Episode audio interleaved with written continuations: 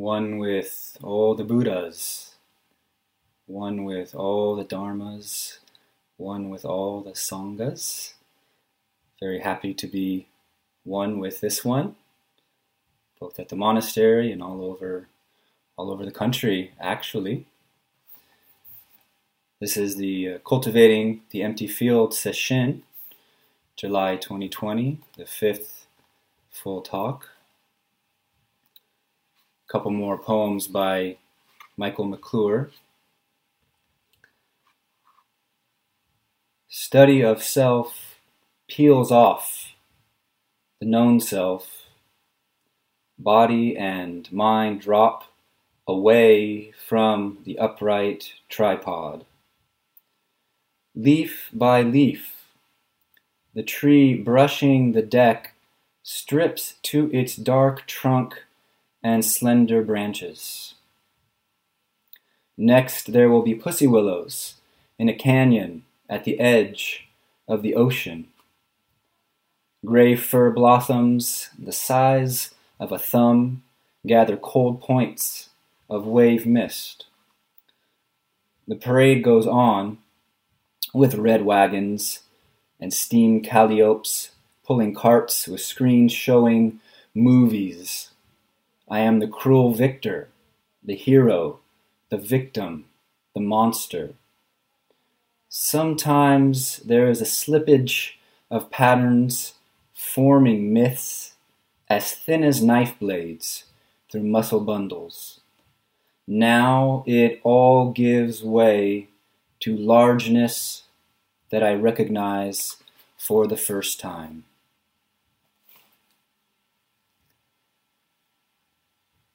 Largeness, magnanimous mind, big mind, spacious awareness, Buddha nature, true self, all of these words that point to what is most most intimate to us. And imagine or picture yourself picture yourself with self-obsession and defensiveness and hurriedness reduced to the point that other beings utterly filled your mind, utterly filled your heart. Picture yourself with anxiety so reduced that you inhabited the body very soft the belly rising and falling easy, tension the exception, the pleasure of aliveness available, the pleasure of the heart beating, skin wakeful with sensation, the feet earth rooted step by step, connected, and not anxiety free from avoiding the world and its demands, but picture yourself anxiety free by navigating instant by instant. Future fear fantasies worn thin, trusting your heart's capacity to respond from goodness.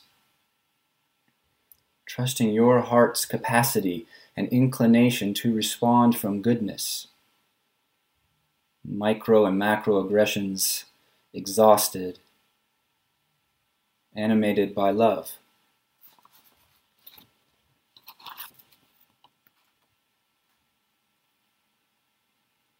So, a basic uh, principle, observable, I think, in so many domains of life that is an important a pillar of faith, frankly, of, of logic in, in Dharma practice. And that is the more you do something, the more you are likely to do it.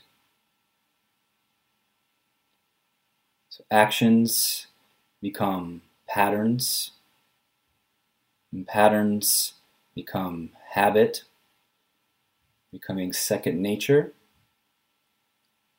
but still remaining patterns, still remaining tendencies. Sometimes so thickly woven that choice power or agency over those actions seems a fiction, a fantasy. But not. So we can think of, uh, for example, the body, body postures, and you can have a, a postural habit for decades, and then through the practice of yoga, you can undo that. It can be untrained. Uh, a dysfunctional but so long present belief system can be exposed, examined, clarified, seen through, and let go. Somebody who um, really touches and inspires me, a kind of hero to me, is Daryl Davis. And Daryl Davis is a black man who basically, with an open heart and a lot of courage, has made friends with innumerable Klansmen in the KKK. And because they are so touched by his humanity and because he embodies the opposite of everything they think, something like 200 of them have given up their robes. Daryl Davis said, Ignorance breeds fear. If you don't keep that fear in check, that fear will breed hatred. If you don't keep hatred in check, it will breed destruction.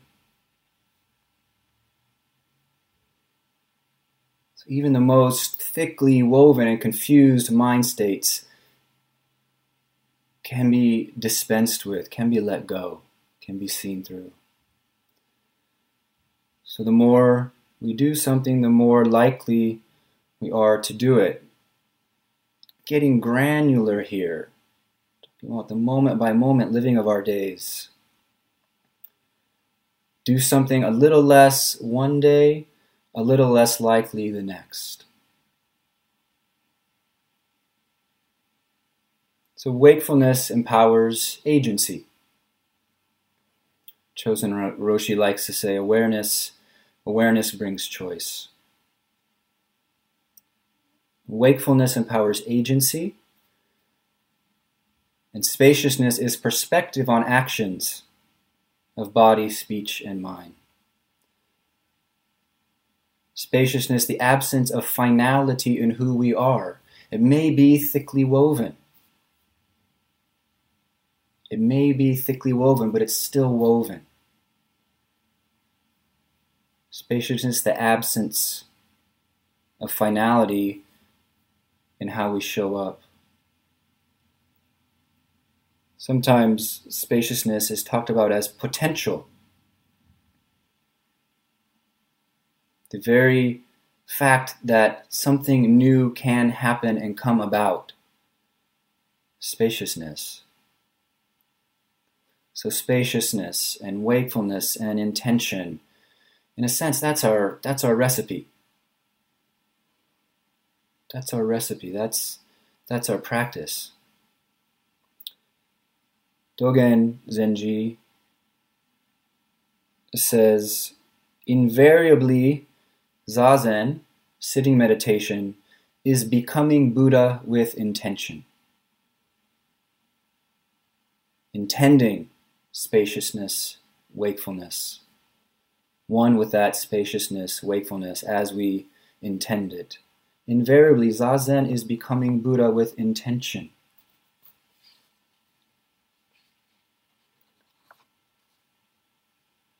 Bit, bit by bit, Buddhas.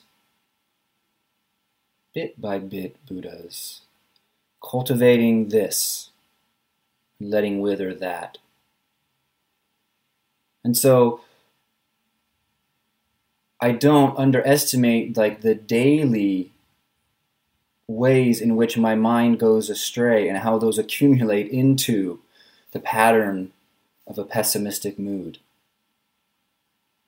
Or how those daily mind slipping away from my agency becomes dissonance in a relationship, becomes a neglect of what and who I love.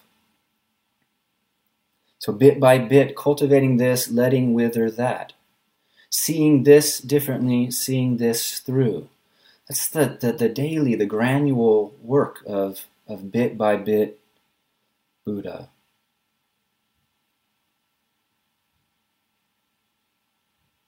And can we become someone else? I don't think so. And what a terrible desire, anyway, to want to be somebody else. Does actually anybody want to be somebody else? Don't we want to be what we are with 100% acceptance? So, can we become someone else? I don't think so. Can we see qualities and recognize how we wish to grow? Of course. Of course. What catches our attention has caught our attention for a reason.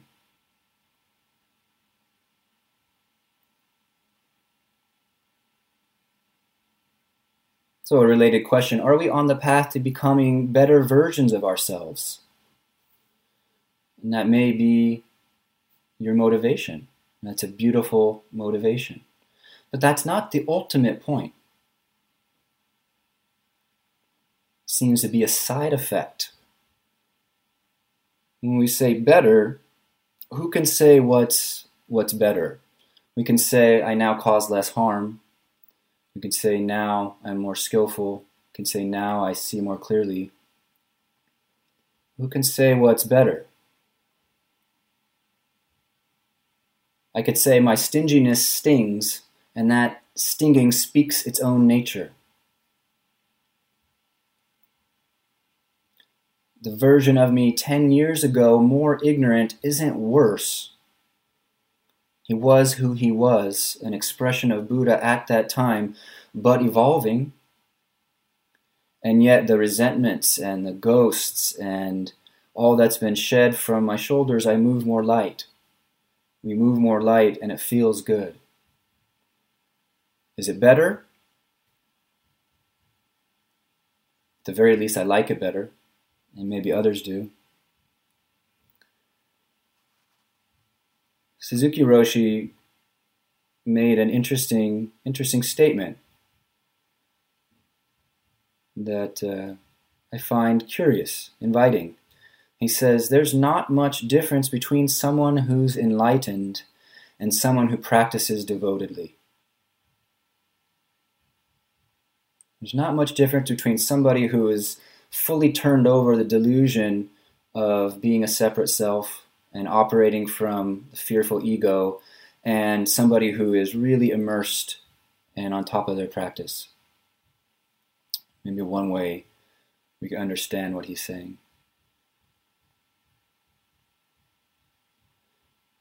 A moment of practice is a moment of agency, a moment of access to our whole range of response, whatever that range is for where we're at.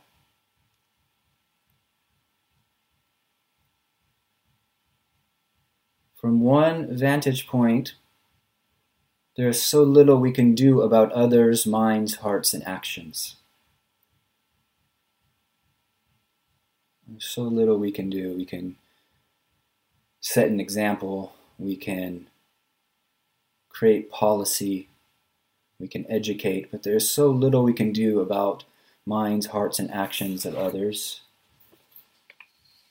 And from another vantage point, we just aren't looking closely or long enough to witness the way we impact our world, the people in it. We don't have the confidence of how much we are a field of influence. Think of Daryl Davis. Who would have thought he could talk people out just by touching hearts of their bigotry.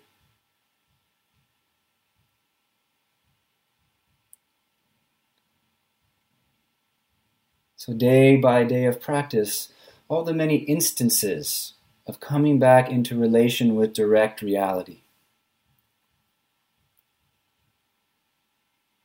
Coming back into our bodies, the direct reality of how those are showing up the direct reality of the situation before us, direct reality of what our state of mind is. Day by day, many instances of practice of dissolving thoughts that we know to be deluded. dissolving the thoughts that we know to be deluded because we know that the mind is not a an acausal zone. We are transmitting. Day by day, the day by day orienting our hearts to openness, to warmth. Because for all I can say about how that might touch somebody else, I I I suffer my closed heart. So all of this uh, gains power. Agency is gained and is guided by the, the intention to be a field of benefaction.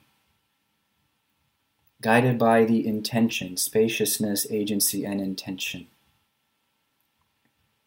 If the intention isn't conscious, for example, to be a field of benefaction, some other intention that is unconscious will animate us. Here's another uh, Dogen Zenji quote. Interesting. He says, Moment by moment, a thought appears and disappears without abiding. It's evident to us. Moment by moment, a body appears and disappears without abiding. So, wakefulness knows a, a self that is process process. More accurate, we could say wakefulness knows only process, so self is a concept that's not even uh, necessary. It's a convention rather than an experienced reality. Moment by moment, a thought appears and disappears without abiding. Moment by moment, a feeling, a perception appears and disappears without abiding. We testify to this in our Zazen. It's not some esoteric truth. Like the, all the elements that I take to be me, rightly so, seems pretty clear, appearing and disappearing continuously, but with patterns. Moment by moment, a thought and body appear and disappear, and then Dogen says, Yet the power of practice always matures. Yet the power of practice always matures. And how, how will it mature? It's a beautiful thing that we don't yet know what we don't know.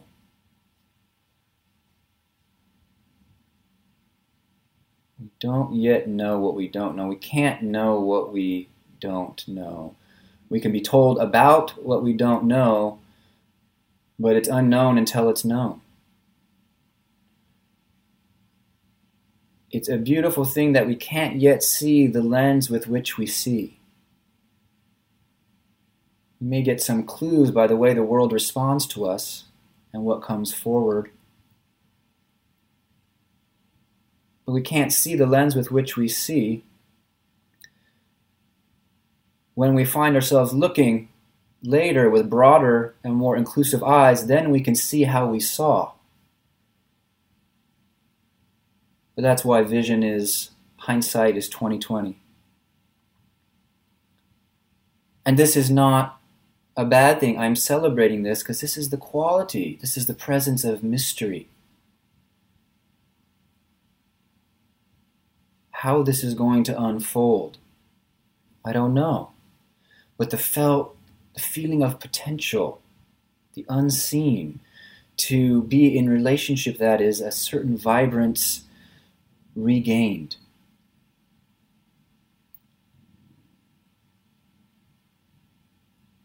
The loss of mystery is a deep loss.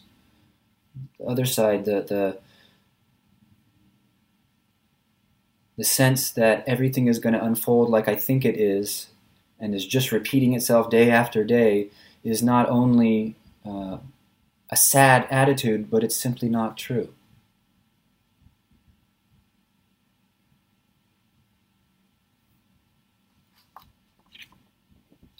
Dogen says the power of practice always matures.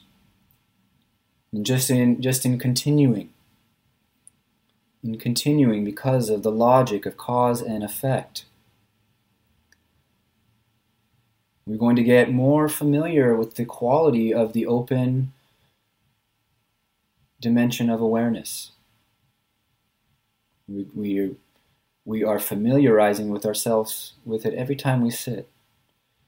We get more familiar and mature capacity to be wakeful and to be really hip about what's going on in our minds. We mature into a wizened relationship to our inner life. We know our triggers, we know our buttons. We can hold space for our weaknesses.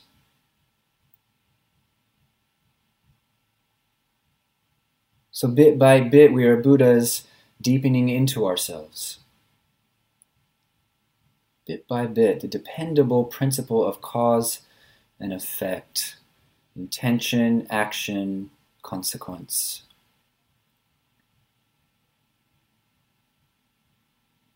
And so we're right to have conscious, we're right to have confidence in that, but the feeling tone of our existence, our experience of the world, how and what we will see as things unfold, we don't know. We don't know. And so to lean lean into that that not knowing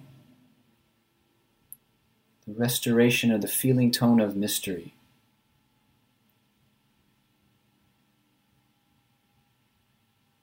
Mystery with confidence that this is a good direction to walk. So have confidence in what you're investing your, your time in.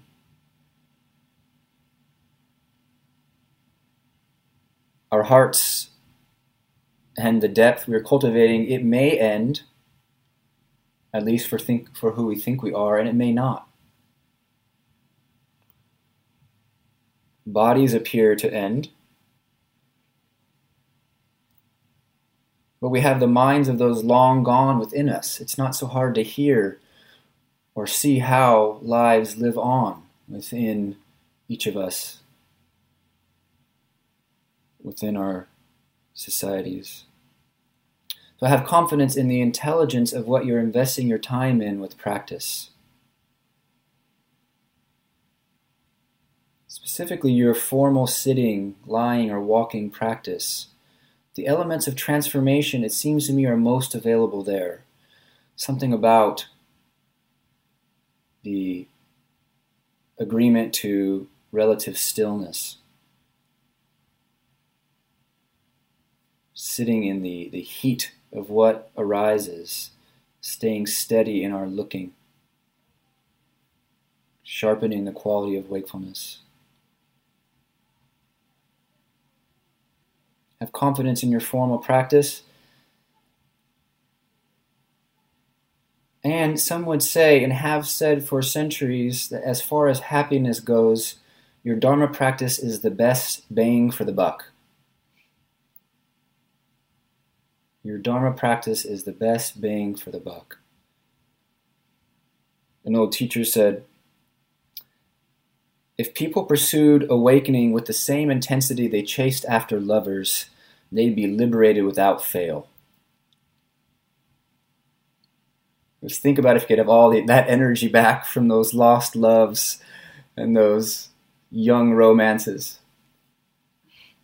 Instead, have been doing retreat I don't know if you'd want that. I don't know if you'd want to take that back, but people pursued awakening with the same intensity they chased lovers, they'd be liberated without fail. So, this brings me to a principle I want to voice for myself to hear and maybe of, of some benefit to you. With the, with the Zen teachings, they often assume that we have a foundation in in Buddhism. They, they, they assume we have a foundation in the basic outlook of contemplative practice, and maybe we don't, or maybe I have some of that and I tend to tend to forget it or uh, drift away from it.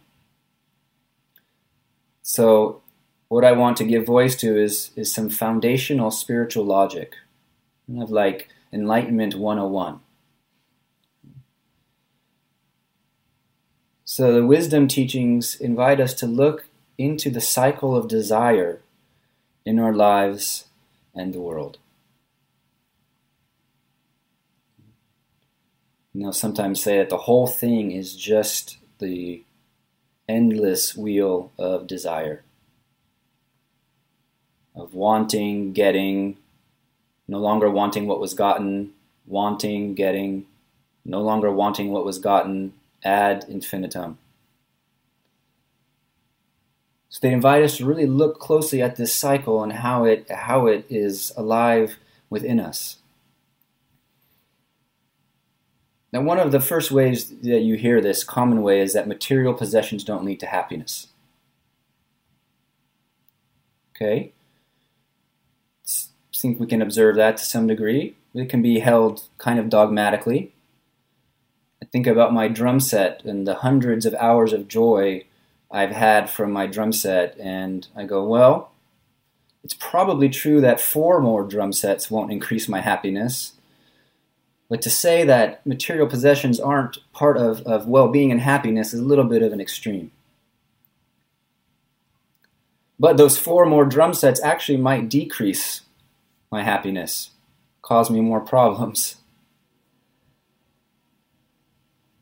Anyways, the cycle of desire, the first observation of wisdom traditions is that the cycle of desire is basically uninterrupted.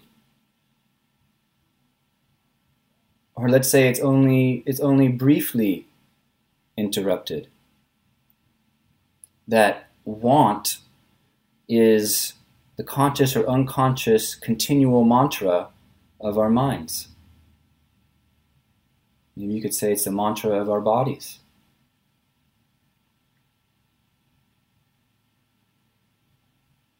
basically uninterrupted the second observation is that the desire, we can see it as attention. T E N S I O N. Desire is a tension. It's actually something that, in some ways, is uncomfortable. It's tricky because we don't tend to have a perspective on desire until we're on the outside of it. From a place of, of desirelessness or the gap in desire, we can see what the cycle of desire is a little bit more clearly. But if it renews so quickly, this kind of thing is hard to really see enough to be impacted by. So, desire is a kind of tension. Now, with desire and anticipation, we feel juice don't we? We feel purpose. We feel an orientation, a reason for being. Feel substantiated in going for that. Whatever it may be, the whole range of, of that's. The desire, it, it's, it's juicy. We're not entirely foolish for being involved in this. There's some there's some real just life energy in that, obviously. My identity is even shaped by the nature of what I go for. So I'm a foodie, or I'm an athlete, or I'm a meditator, I'm a bodhisattva, I'm a record collector. I become defined by what I desire.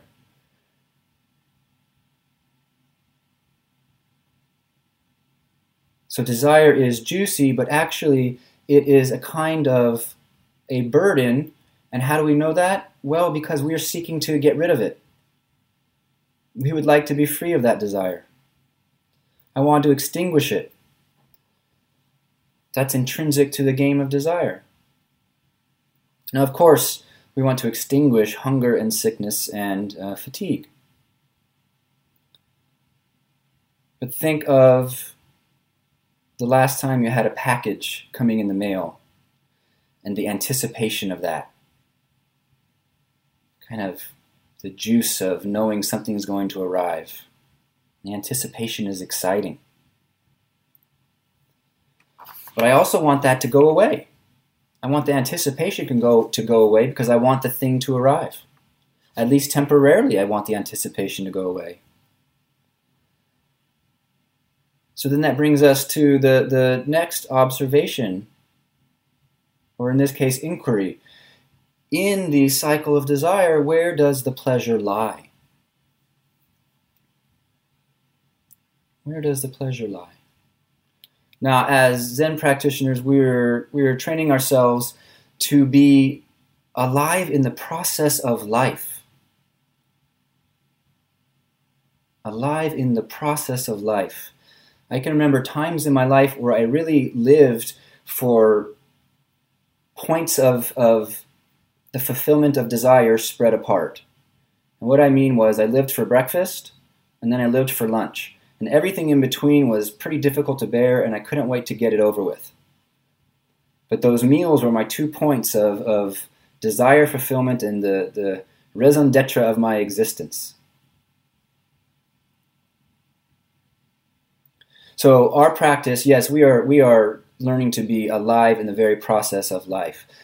But sometimes if you're anything like me, we do get enchanted and captivated and confused by objects of desire. So it's good to look at it. Where does the pleasure lie? Is it in the wanting itself? Is it in the anticipation? Do we desire desire because of how it how it brings us alive and gives us orientation and purpose and all the different levels ways that desire animates us?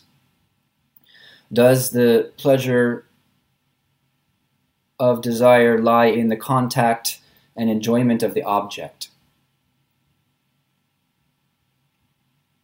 Is that is that where where it is?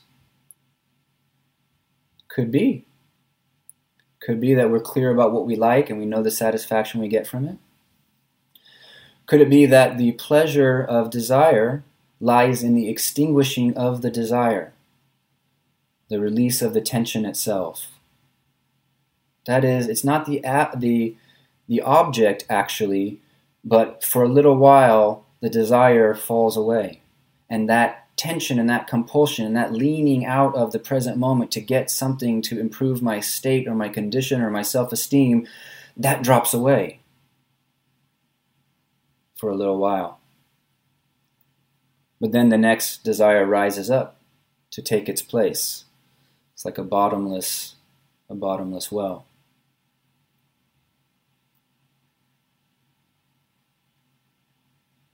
So we look at the cycle of desire um, because we don't want to be we don't want to be fooled. We want to see our lives clearly. We want to make choices that actually um, maximize the benefit of the energy we put out.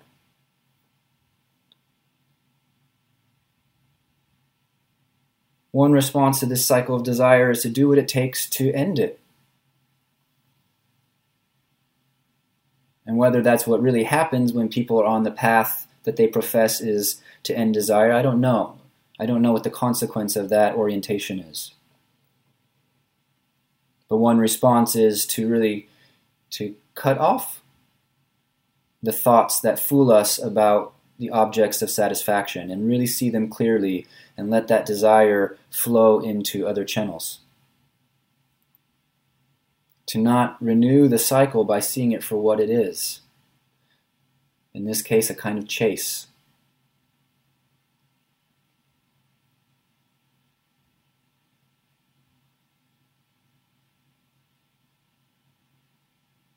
There's a certain aliveness that we can touch in the absence of desires, tension, and captivation. It's almost like the energy that is often flowing out towards those objects. Sometimes they're objects in our mind or they're things actually we're interacting with. That same life force, because it's not going outward, it just fills our being and there's a vibrancy, kind of juice of life here and now. It doesn't need an object, the juice of life itself, the energy of life.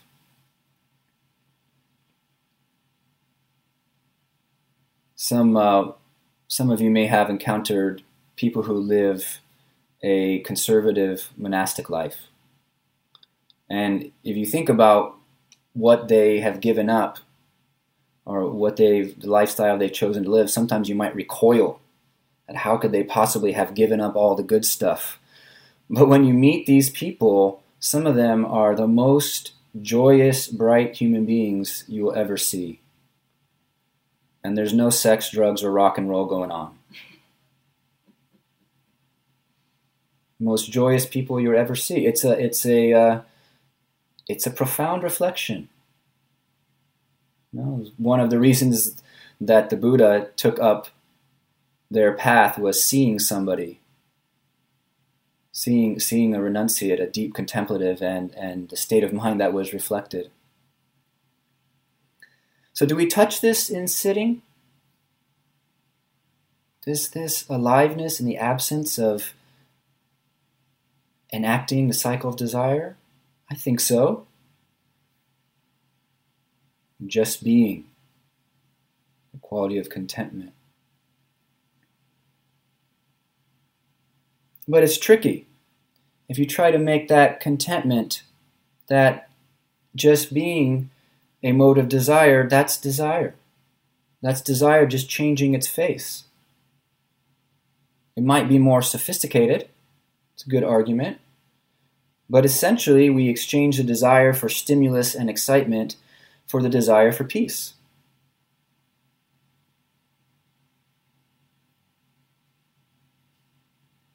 It's also argued that the desire for stimulus and excitement has more negative consequence, treads harder on the earth. It's an argument, argument with, with solid evidence.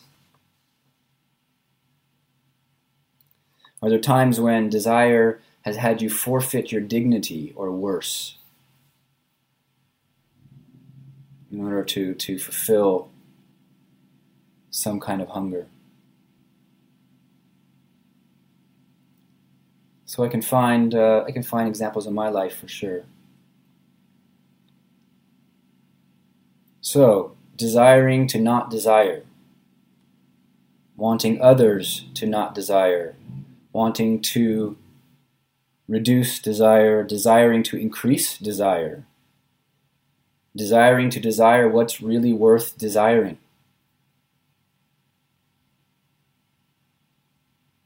Desiring to know what that would be, desiring to let others know what they should be desiring, desiring them to know what it is they desire really anyway.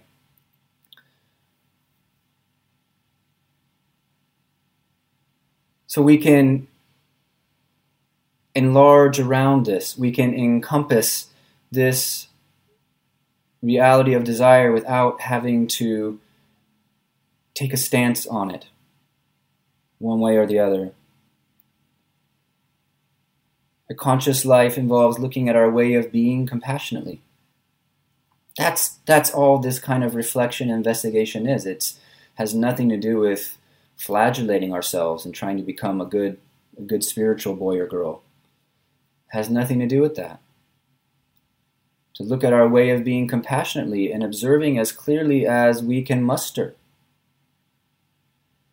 and reckoning with the contradictions that different desires in us bring.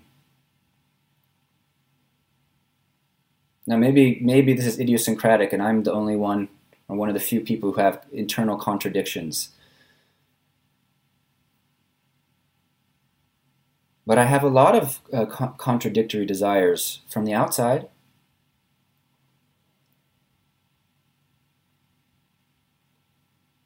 In a sense, thinking that people should be only one dimensional and lack complexity and consistent in their outlooks and aspirations is thinking there should be an unchanging self. It's, it's uh, not appreciating how nuanced we are, how fluid we are.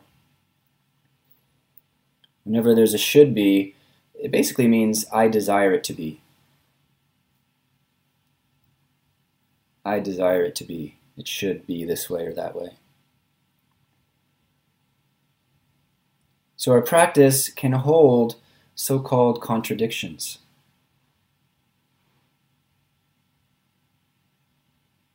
Of wanting to be content and wanting to be enlivened, excited. They're not in opposition. I'm smart, okay. I'm foolish, okay. I'm both smart and foolish, okay. I'm not smart or foolish, okay. I want peacefulness, yes. I want excitement, yes. I don't want to be peaceful, I don't want to be excited. When we adhere to any point of view, we, we limit. When we insist on being one way or another, we, we limit. And yet we have our intention for practice. And yet we have this wakefulness, this agency to see what is skillful and what is unskillful.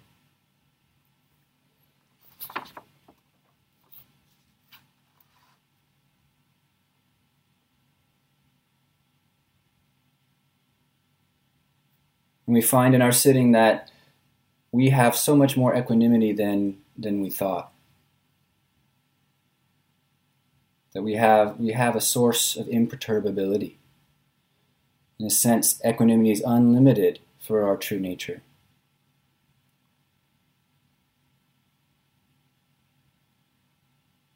And the different ways we're seen are okay. Being right is not desired, being right is okay. Being blamed is not desired. Being blamed is okay. And it can hold the parts of us screaming for vindication, definition, a position to substantiate ourselves and look out at the world with certainty.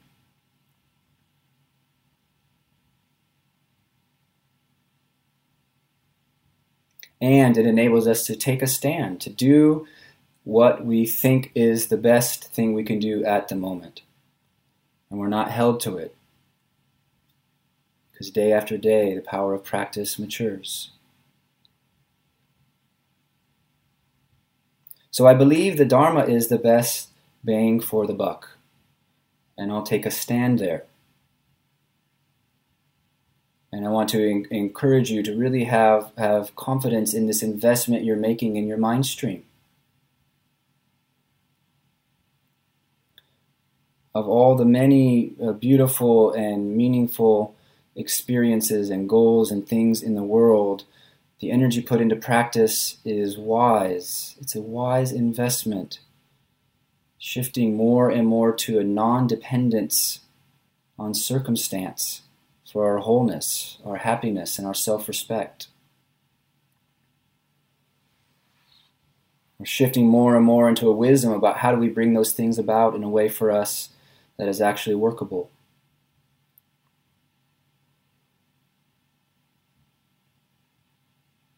So I think we, we help each other. We remind each other of the value of this practice. And I, I thank you for, for helping me. We also read the teachings from the, the luminaries, the celebrated uh, masters, to help us imagine where we're going to have an image of the territory we're invited deeper into. So I want to end with uh, some more from Hongzhi.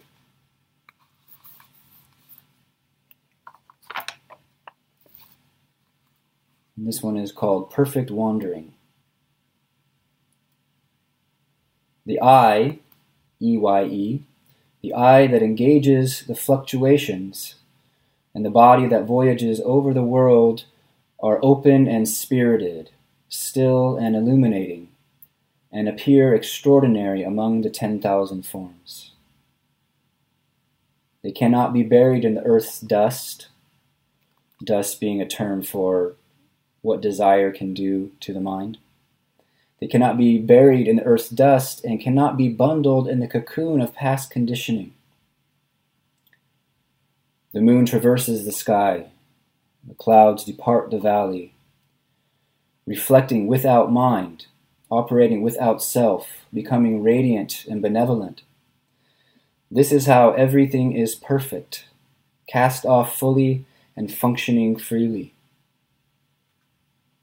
So imagine the moments in your life when you really are unstuck on yourself. When, when concerns are very light in your mind and you're just so available and you're so able to, to flow responsively. He continues, This is called the body emerging from inside the gate. Still, this must be enacted while you continue the family business. Emptiness is your seat, stillness is your shelter. Subtly maintained without being existent, it does not involve conditioning. Genuinely illuminating without being non existent, it does not fall into quantification. Wakefulness is not a thing. It's not some, some object we're going to put on a shelf. And yet, it serves us so deeply. Its function is unmistakable. Not a thing, but the most precious. Alone and splendid within the circle, profoundly revolving beyond all measure, perfect wandering is guided by the spirits. I love that. Perfect wandering is guided by the spirits. What does he mean? Is there a sense that we're so open or we're, we're quiet enough that wisdom of our ancestors can flow through and, and help us navigate? Is it the land itself? Is it the situation itself? Perfect wandering is guided by the spirits. Hongzhi continues The great square is without corners. Here you exert energy and naturally without impediment here you exert energy and naturally without impediments comprehend all the shiftings and accept your function.